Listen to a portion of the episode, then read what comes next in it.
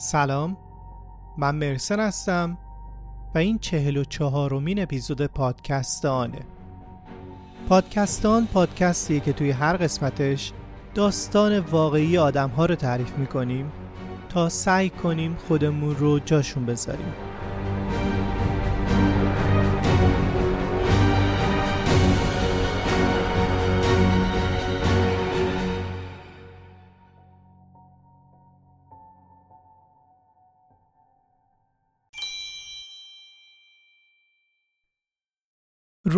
پدیده عجیبیه.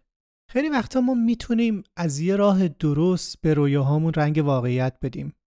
وقتی برای تحقق یه رویا با چالش های مختلف دست و پنجه نرم می‌کنیم وجود راهبران با تجربه در کنارمون می‌تونه یه تکیگاه مطمئن برای ما باشه راهبرانی که بارها و بارها خودشون رویاهای مختلف رو تجربه کردن باور داشتن به این می‌تونه روش یک کسب و کار رو زیر و رو کنه اسپانسر این اپیزود شرکت گلدیرانه. شرکتی با بیش از سی سال سابقه که هممون کم و بیش میشناسیمش. گلدیران نمونه بارز یکی از شرکت هاییه که می‌تونه به رویاها رنگ واقعیت بده. چون گلدیران رو رویای آدم ها شکل داده و ترکیبی از مدیرایی داره که خودشون تو این سالها مسیرهای پرفراز و نشیبی رو از سر گذروندن و امروز کنار سازمانشونن تا مسیر روشنتری رو برای پیش رفتن به همکارا و تیمشون نشون بدن. گلدیران از نگاه کارجوها جزو محبوب ترین شرکت ها برای کار کردن انتخاب شده. اگه دوست داشتین شما هم به خانواده بزرگ گلدیران بپیوندین برای اطلاع از فرصت های شغلی و اطلاعات این شرکت پیشنهاد می‌کنم به صفحات رسمی گلدیران در شبکه های اجتماعی و یا کاریابی های معتبر سر بزنید. گلدیران حامی این اپیزود پادکست آن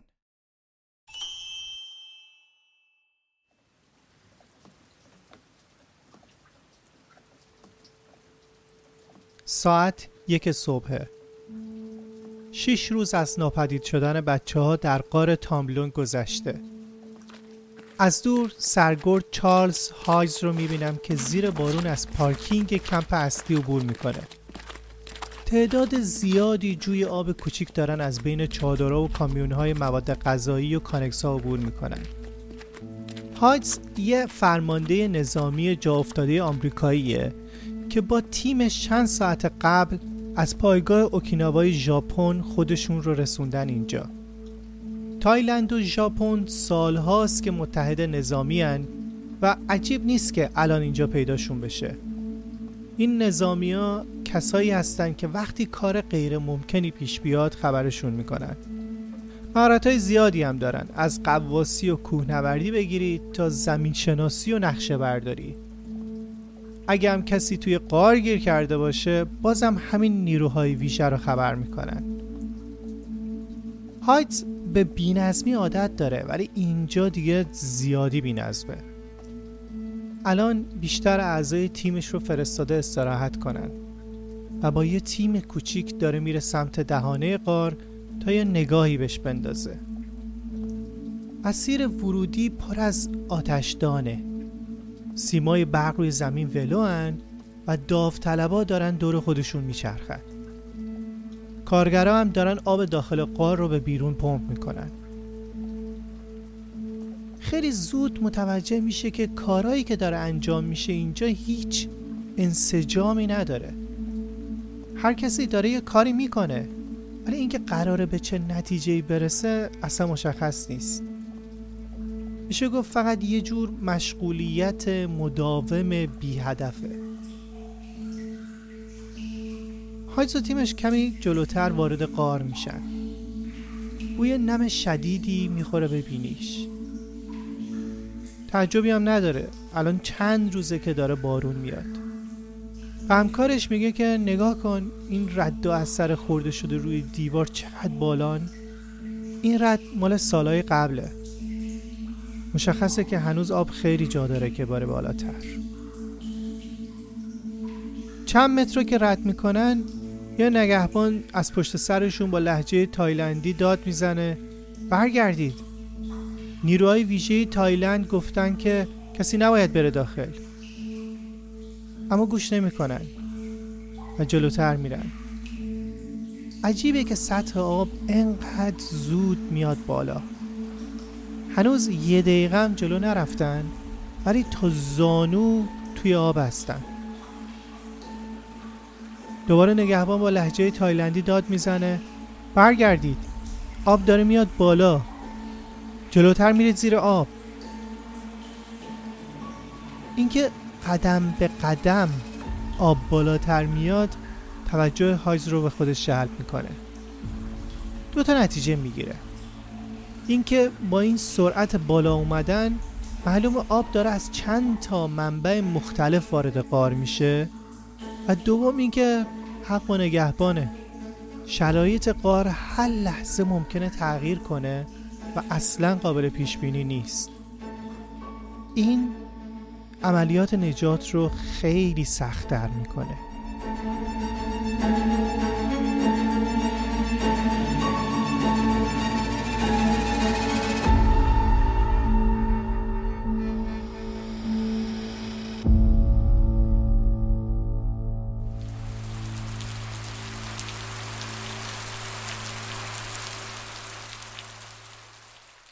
چند ساعت بعد نیروی دریایی تایلند همه عملیات قواسی رو به خاطر شرایط غیرقابل پیش بینی به حالت تعلیق در میاره.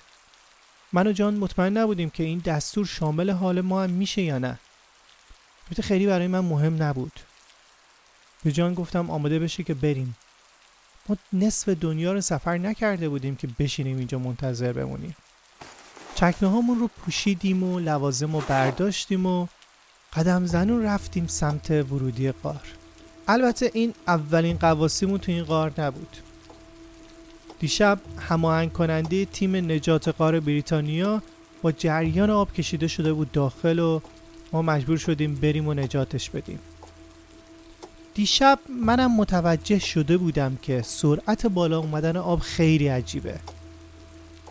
قار مثل یه حیولای غیرقابل پیش بینی بود. توی راه به سمت ورودی داشتم توی ذهنم برای نگهبانای سخنرانی کوچیک آماده می کردم در مورد اینکه بچه ها به ما احتیاج دارن و باید بریم نجاتشون بدیم. اما وقتی رسیدیم نگهبانایی که انگار ما رو میشناختن اصلا جلوی ما رو نگرفتن. اولین بار بود که داشتم طعم شهرت رو میچشیدم و این به کمکم اومده بود.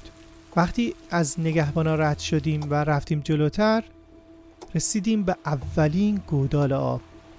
آب نسبت به دیروز چند سانتیمتر بالاتر اومده بود. چراغ دستیم رو یه جای آویزون کردم و شروع کردیم به آماده کردن وسایل قواسی بیشتر قواسا از یه جلیقه بادی استفاده می‌کنن که توی آب شناورشون می‌کنه و چند صد دلار هم قیمت داره. اما من همیشه وسایلی که خودم ساختم رو ترجیح میدم. جای اون جریقه از یه لوله داخلی قدیمی ماشین استفاده می‌کنم که کلی هم وسته پینه داره. قفش دوری نیست که انگاری یه قواس حرفه ای ازش استفاده کنه.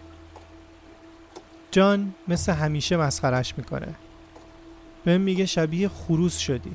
منمش میگم که ما که نیومدیم مسابقه خوشتیب ترین قواس. کارمو را میندازه. همین کافیه. چند لحظه بعد مخزن هوام رو محکم میچسبم و آروم فرو میرم توی آب سرد و تاریک قار تاملونگ. این قسمت ها پر از پمپ های آبه و سیم های برقی که از سالها قبل نه فقط اینجا بلکه در اعماق قارم کشیده شدن. دیدن این سیم ها آرامش منو می‌گیره چون خطر برق گرفتگی رو بالا می‌بره. روی آب هم پر از بطری ها و زباله های سرگردونه. این زباله ها می‌تونن وارد وسایل قواسیم بشن و نتیجهش هم مرگبار باشه. هیچ چیز اینجا آسون به نظر نمی‌رسه. هدف ما اینه که به نقطه اتصال تی توی قار برسیم.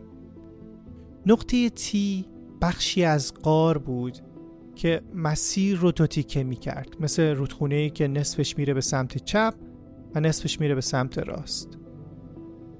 جلوتر از اون بخش هم وقتی که می‌رفتیم به چپ ساحل پاتایا بود. جایی که یه بار کاماندوهای تایلندی با هزار زحمت خودشون رو رسونده بودن اونجا و دست خالی برگشته بودن. تازه این قبل از بارون های این چند روز بود. حالا آب تقریبا تا سقف اتاقک های اولیه قار بالا اومده. جیب های هوای بالای این اتاقک ها الان فقط سی سانتیمتر شده بود. من با هزار توهای تاریک با دید کم و صخره تیز ناشنا نبودم. اما مشکل اینجا جریان شدید آب بود. انقدر شدت داشت که انگار داشتم برخلاف جهت یک لوله فاضلاب شنا می کردم برای هر متر جلو رفتن باید کلی تلاش می کردیم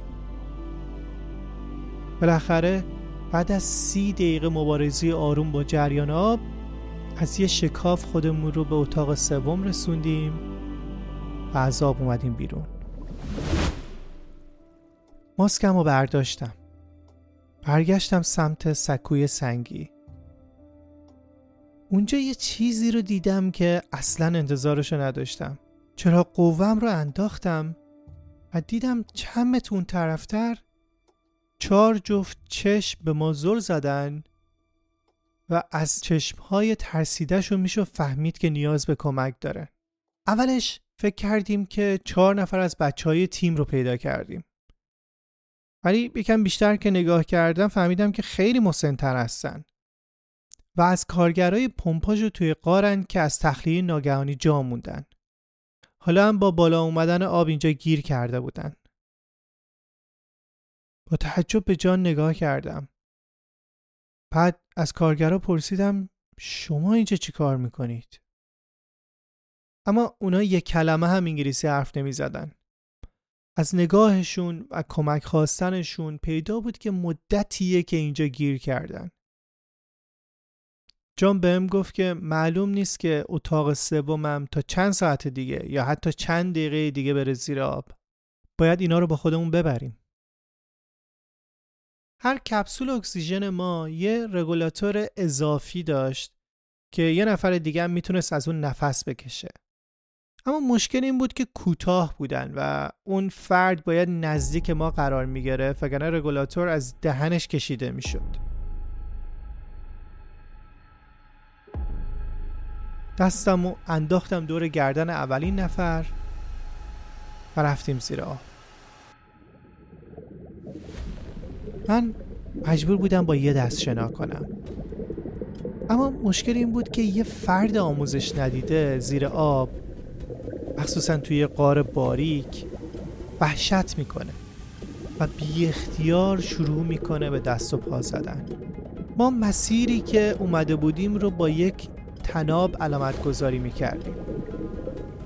باید هر چند متر اون تناب رو پیدا می‌کردم تا به سمت درست بریم.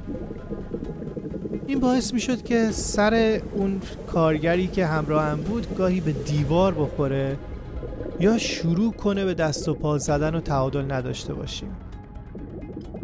مثل یک کشتی مداوم زیر آب بود. مخصوصا جایی وضعیت بحرانی می شد که اون فرد حس می کرد سطح غار از آب بالاتره یعنی هوا هست اون بالا. و این باعث می شد که شروع کنه به لگت زدن تا بره به سمت بالا و برای چند ثانیه نفس بکشه. این یه جور عمل ناخداگاه انسانیه. و وقتی این کار می‌کرد من مجبور می‌شدم دوباره با پاش بکشمش پایین و اون رگولاتور اکسیژن رو برسونم به دهنش و با دست بهش بفهمونم که نباید انقدر تکون بخوره. ممکن بود هم خودش خفه بشه یا لگداش باعث بشه من بیهوش بشم یا اکسیژنمون توی راه تموم بشه. یا بدتر از اون یکی از وسایل شکننده قواسی رو خراب کنه و هر دومون بمیریم.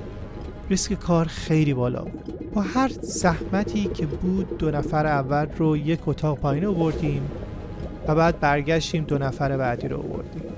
هر چهار نفر هم توی راه از روی وحشت کنترلی روی حرکاتشون نداشتن. اما به هر زحمتی بود همینطور ادامه دادیم تا چند ساعت بعد تونستیم خسته و شکست خورده از پیدا کردن اثری از بچه ها از در غار بیاریم.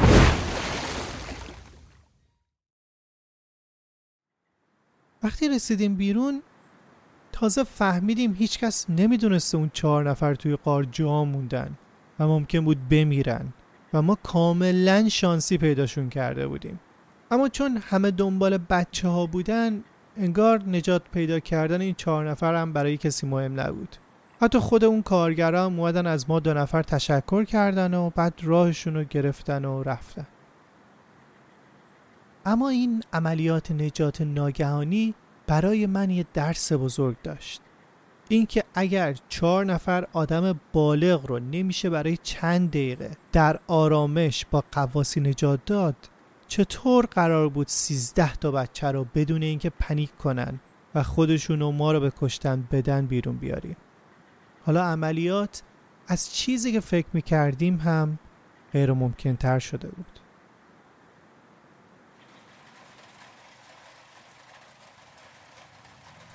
ساعت نه شبه. فرماندار نارون پشت یه میز تاشو داخل محدوده ایستگاه اصلی نشسته و جلوش پر از نقشه های قاره هزاران سرباز تایلندی دارن تپای اطراف رو برای پیدا کردن یه راهی به داخل قار میگردن. هنوز هیچ نشونه ای از این نیست که بچه ها زنده هستن. یه درمانگاه موقتی ایجاد شده. به طور شبانه روزی ده ها آمبولانس به صورت آماده باش هستن که به محض اینکه بچه ها رو بیرون آوردن برسوننشون بیمارستان. صدها سرباز دیگه دارن سعی می‌کنن با مته و چکش و میخ وارد غار بشن. پادشاه تایلند کارکنان آشپزخونه شخصیش رو با چند تا کامیون مواد غذایی برای امدادگرا فرستاده. چند هزار داوطلب از سراسر تایلند و جهان خودشون رو به اونجا رسوندن.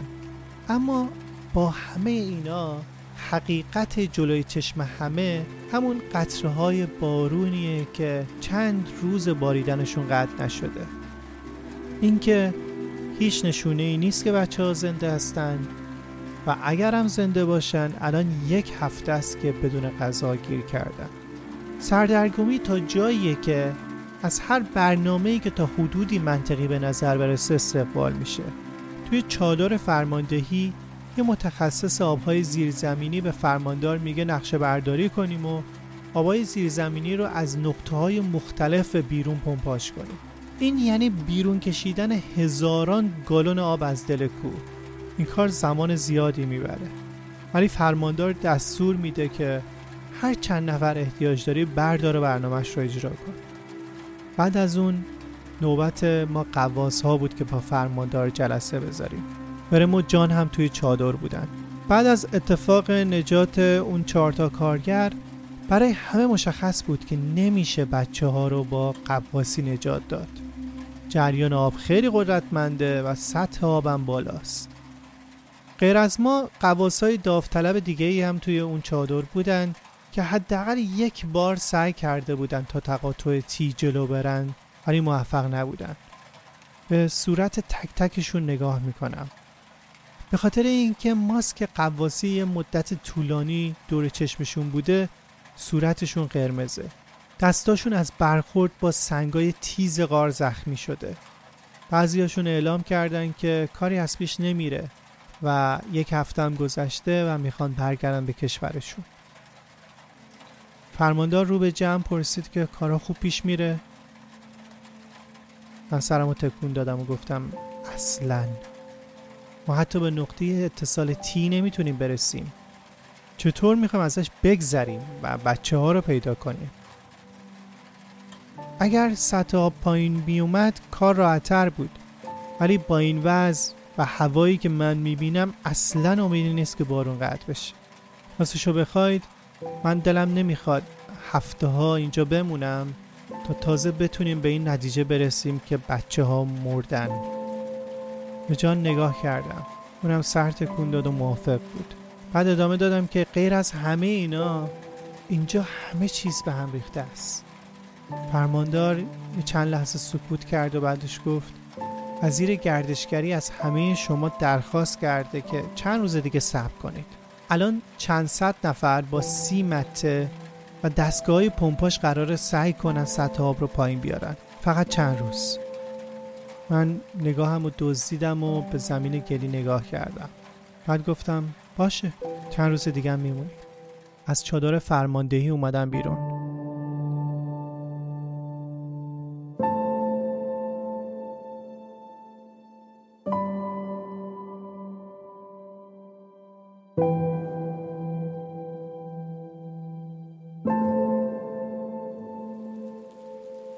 خودم هم دلم نمی‌خواست برگردم. کمی اون طرفتر والدین بچه ها با چشمای گود افتاده با سردرگمی داشتن به اطرافشون نگاه می‌کردن. انگار که باید کاری انجام بدن ولی خودشونم نمی‌دونن چه کاری. روی سندلی های پلاستیکی و تشک های کوچیکشون روی زمین نشستن و توی افکارشون غرقن. انقدر نگرانن که به غذایی که آشپزخونه کم روزی چند بار کنارشون می‌ذاره اصلا توجهی ندارن. به جاش با درماندگی به شلوغی دهانه قار خیره میشن و پشه ها رو دور می‌کنن. اما چیزی که مشخصه اینه که فکر تسلیم شدن هرگز از ذهن هیچ کدوم از اونها عبور نمی‌کنه چون بچه هاشون توی اون قارن. به خاطر این والدینم که شده باید بمونم چون فکر می‌کردم اگر ببینن قواسا دارن میرن رویشون خراب میشه. یکی از مادرها بلند میشه و میره به سمت چادر آزوقه و با میوه و آب نبات برمیگرده. چند تا از والدین دیگه هم بلند میشن و پشت سرش راه میافتن. از یه نفر که کنارم ایستاده پرسیدم دارن چیکار می‌کنن؟ جواب داد که برای عملیات فیزیکی که نمی‌تونن کاری بکنن ولی خب دارن سعی می‌کنن یه جور دیگه کمک کنن. می‌خوان دعا کنن تا طبیعت آروم بشه. خانواده ها شم روشن کردن و ردیفی راه افتادن به سمت معبد کوچیکی که نزدیک کم بود. محلی بهش می‌گفتن چومی نانگ ناگ. یه خونه کوچیک سبز رنگ با مجسمه ای از یه زن با لباسای سنتی. اون زن الهه کوه بود. نماد دیگه ای از شاهزاده خانم خفته که با اشکاش بچه ها رو توی قارگیر انداخته بود. وقتی می‌رسن شما رو جلوی پای شاهزاده خانم می‌ذارن. میشینن همونجا و دعا می‌کنن. بدنهاشون ضعیف شده. عکاس ها که از مطبوعات مختلف دنیا هستن همه چیز رو ثبت می‌کنن. حالا همه دنیا می‌تونن چهره مادرها و پدرهایی رو ببینن. که منتظرن هر لحظه بچه هاشون برگردن خونه.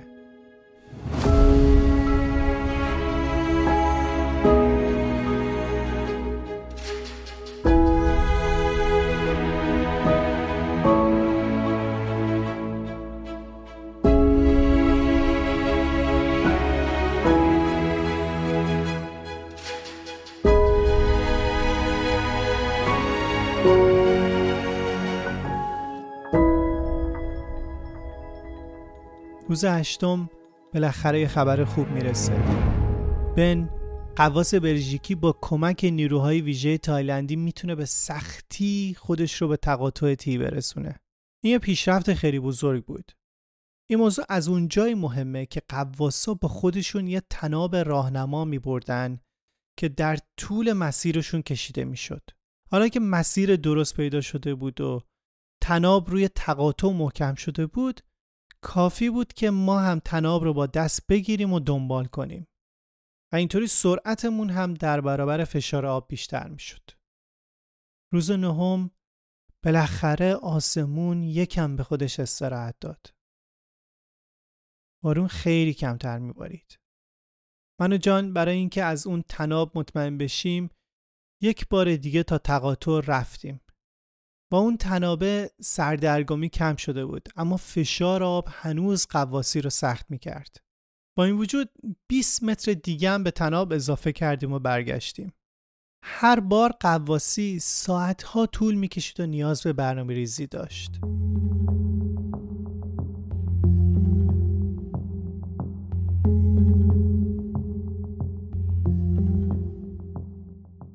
اون شب رفتیم برای جلسه نیروهای ویژه، قواسا و مهندسای بخشای مختلف جمع شده بودند.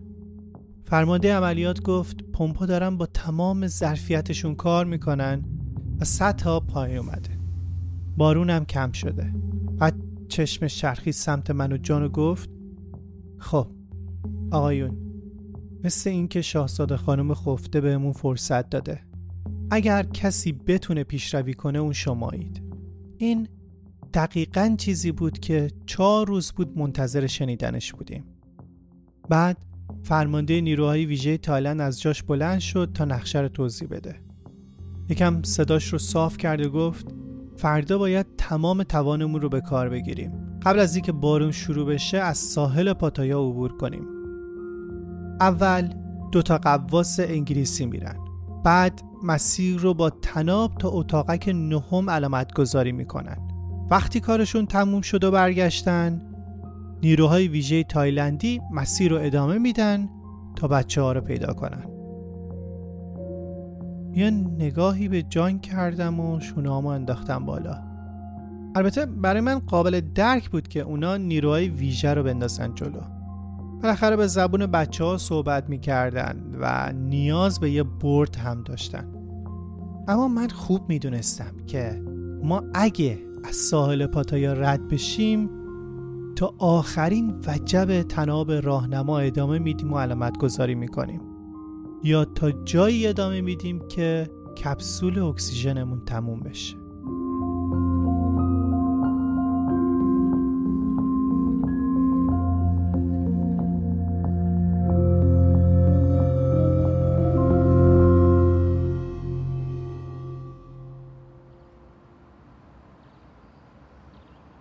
صبح روز بعد وقتی بیدار شدم به اولین چیزی که توجه کردم این بود که صدای بارون نمیاد.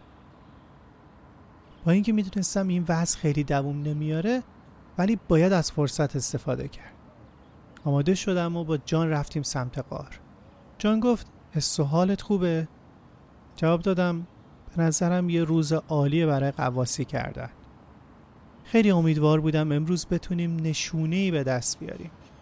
البته این از ذهنم بیرون نمی‌رفت که بچه ها حتی اگر تا الان هم زنده بودن ده روزی بود که چیزی برای خوردن نداشتن. از راه گلی بین چادرهای آبی رنگ رد شدیم و رفتیم سمت جلوی ورودی غار. ورم اونجا با یه نقشه ایستاده بود.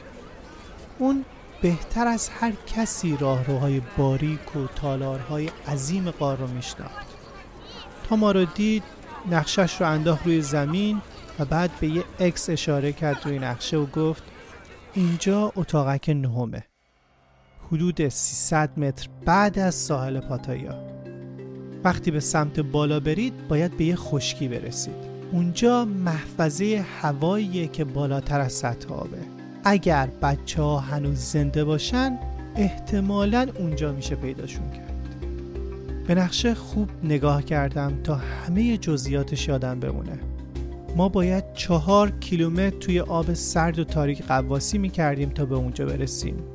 بعضی از راهروهاش انقدر تنگ بود که یه انسان بالغ به زور می‌تونست ازش عبور کنه. تا مقصد چهار ساعت طول می‌کشید. اگر ساعت یک بعد از ظهر به آب می‌زدیم ساعت ده شب برمیگشتیم. تازه با فرض اینکه همه چیز خوب پیش می‌رفت و مشکلی هم به وجود نمی اومد.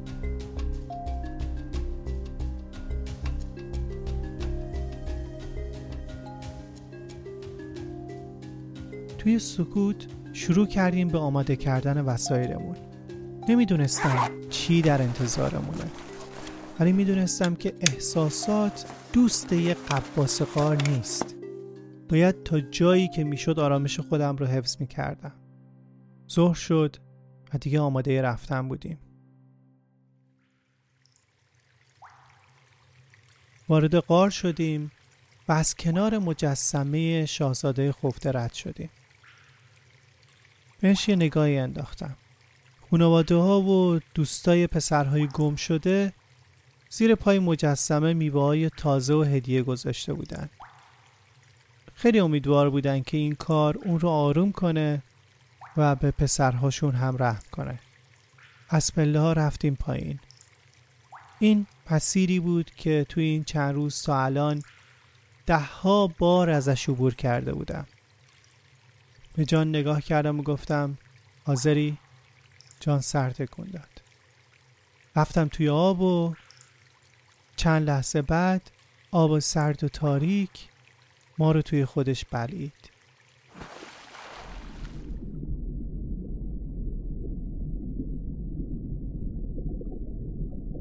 حالا چند ساعت بود که داشتیم جلو می رفتیم وقتی داشتیم توی مسیری که هنوز کسی اونجا نرسیده بود پیشروی می کردیم خیلی سعی می کردم ذهنم رو کنترل کنم. مدام احساس می کردم که هر لحظه ممکنه به چند تا جنازه توی آب برخورد کنم. ولی علاوه بر احساسات ترس هم دشمنه قواسه.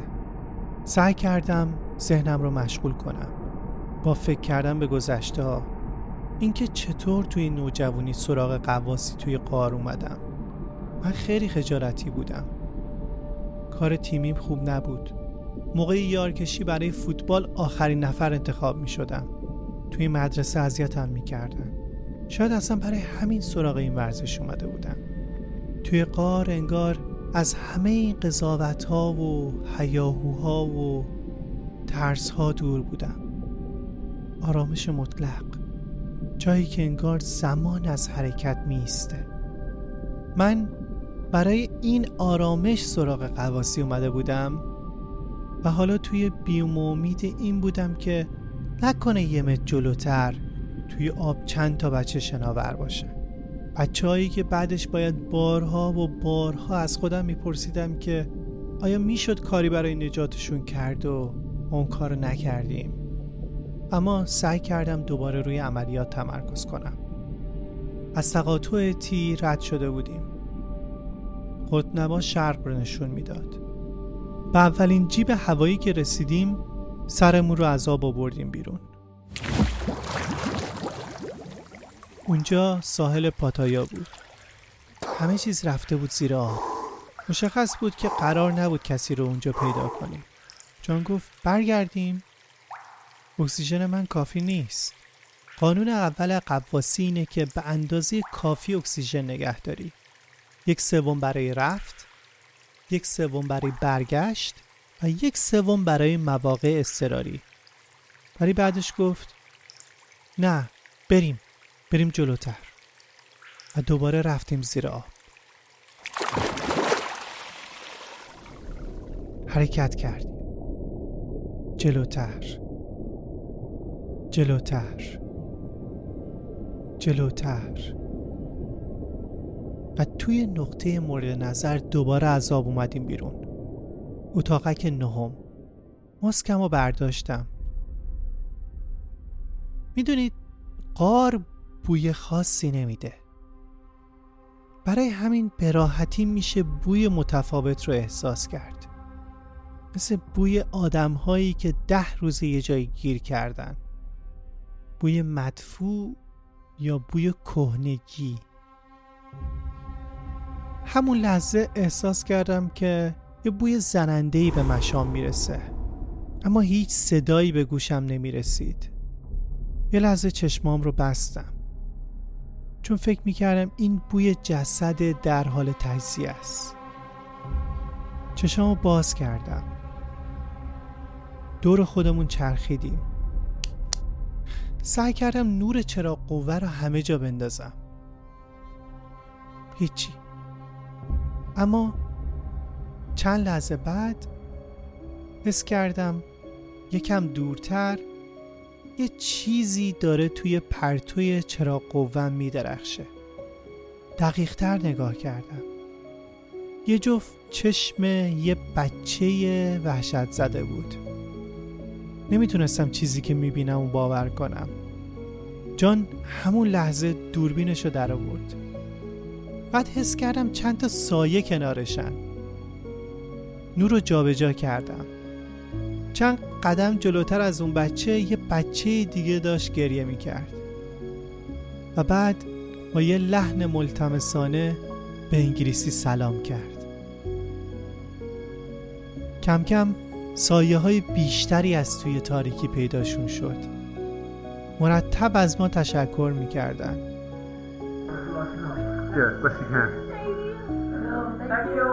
How, how many of you? 13. Brilliant.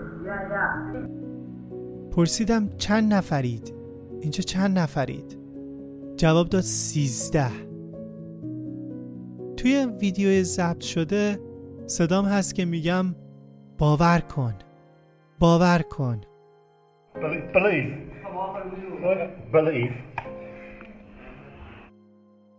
شاید اینطور به نظر بیاد که دارم به بچه ها دلداری میدم ولی در اصل داشتم به خودم می‌گفتم باور کن که این واقعیه. بچه ها رو پیدا کردیم. بچه ها به طرز عجیبی آروم بودن و چیزی که بیشتر برای من باعث تعجب بود اینه که چقدر جسه هاشون کوچیکه. یکی از بچه ها با انگلیسی دست و پا شکسته پرسید که ما رو می‌برید بیرون؟ من گفتم که نه امروز نه ما اولیا هستیم آدمای خیلی بیشتری میان آدمای خیلی بیشتری میان پیش شما No, not today. Not today. There's two of us. You have to die. We are coming. It's okay. It's okay. Many people are coming. Many, many people. We are the first. Many people come. بعد پرسیدن که چند روز اینجاییم با انگشتام نشون دادم که ده روز ده روزه که اینجاییم I am really happy. We, we are happy too. Yes. Thank you so much. Thank you. Okay. بعد مدام گفتن که ما گرسنمونه از تنها بچه ای که انگلیسی بلد بود می‌خواستن که اینو بگه بهشون گفتم که می‌دونم می‌فهمم بعد با غذا برمیگردیم. اوکی برمیگردیم. بعد سعی کردیم از آب بریم بیرون و بریم روی صخره که بچه ها بودن. برای ما جا باز کردن. وسایل رو یه گوشه گذاشتیم و جان دوربین گوپروش رو در آورد تا از بچه ها ویدیو بگیره و اونا بتونن خبر زنده بودنشون رو بدن. جان یه پسر داره و می‌دونه با بچه ها چطور باید رفتار کنه. اما من نه. من زندگیم رو جوری بنا کردم که تا جایی که ممکنه از بچه ها دور باشم جان اما با بچه ها خیلی خوبه جان خیلی سریع ویدیو رو تبدیل به صحنه انگیزشی می‌کنه تا روحیه بچه ها رو بالا ببره Everybody say yeah. Excellent. Say say hello Americans. Hello Hello Thai Navy. Hello, Chinese. Say hello Australians. Hello, Australia.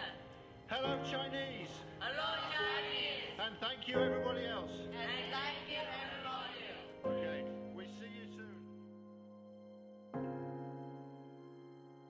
درسته که ما اصلا قرار نبود بچه ها رو پیدا کنیم و فقط باید مسیر رو مشخص می کردیم و غذایی به خودمون نیورده بودیم ولی چند تا وسیله و چراغ قوه بهشون دادیم از جام بلند شدم که کم کم حرکت کنیم و برگردیم. همون لحظه بازوهای سرد و نازک یکیشون رو دور کمرم حس کردم. بعد از اون یکی یکی جلو اومدن و ما رو توی آغوششون گرفتن. همینطور که داشتم وسایلم را آماده می کردم فکرم مشغول بود. به اینکه ما به سختی خودمون رو اینجا رسوندیم. چطور نیروی ویژه و یه پزشک بدون تجربه قواسی قراره که خودشون رو اینجا برسونن؟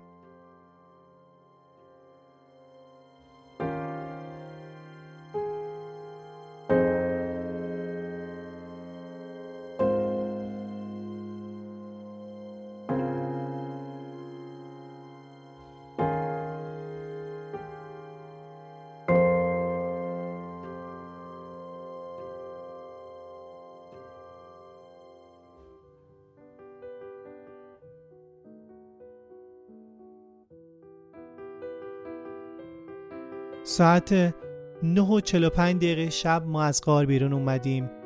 ولی زودتر خبر همه جا پخش شده بود. نیروی دریایی تایلند ویدیو رو گذاشته بود روی صفحه فیسبوکش و بی بی سی پخش عادیش رو قطع کرده بود تا خبر سلامتی بچه ها رو بده. We're going to bring you some breaking news now that's been coming into us within the last few minutes. It has been reported from Thailand that rescue divers there have now located the 12 boys and their football coach who had been trapped in flooded caves and have found them alive. خانواده که انگار از یک کابوس بی انتها رها شده بودن دست می زدن و هورا می کشیدن و همدیگر رو بغل می کردن.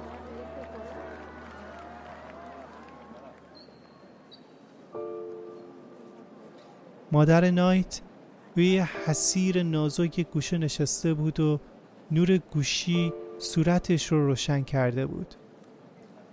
و مدام می‌زد ویدیو رو از اول نگاه می‌کرد.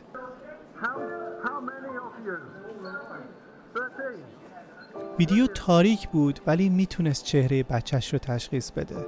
بچه ای که هفته پیش داشت کیک تولدش رو درست می‌کرد اما حالا فقط از این خوشحال بود که زنده است. امشب شب جشن بود.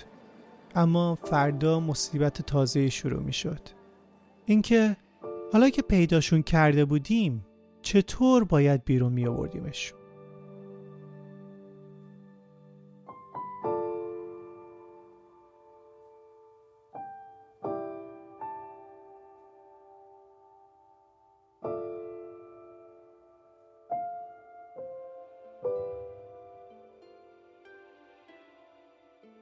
این بود قسمت دوم داستان برخلاف همه احتمالات. قسمت سوم هفته آینده منتشر میشه. من به تازگی یه صفحه یوتیوب رو شروع کردم و خوشحال میشم که اگر دوست داشتین subscribe ش کنید. اگر توی یوتیوب search کنید مرسن لاک پیدا میشه. لینکش رو در توضیحاتم می‌ذارم. ممنونم از نکیسا برای edit و گلدیران برای حمایت از این اپیزود. برای شما بهترین ها را آرزو می کنم و خدا نگهدار.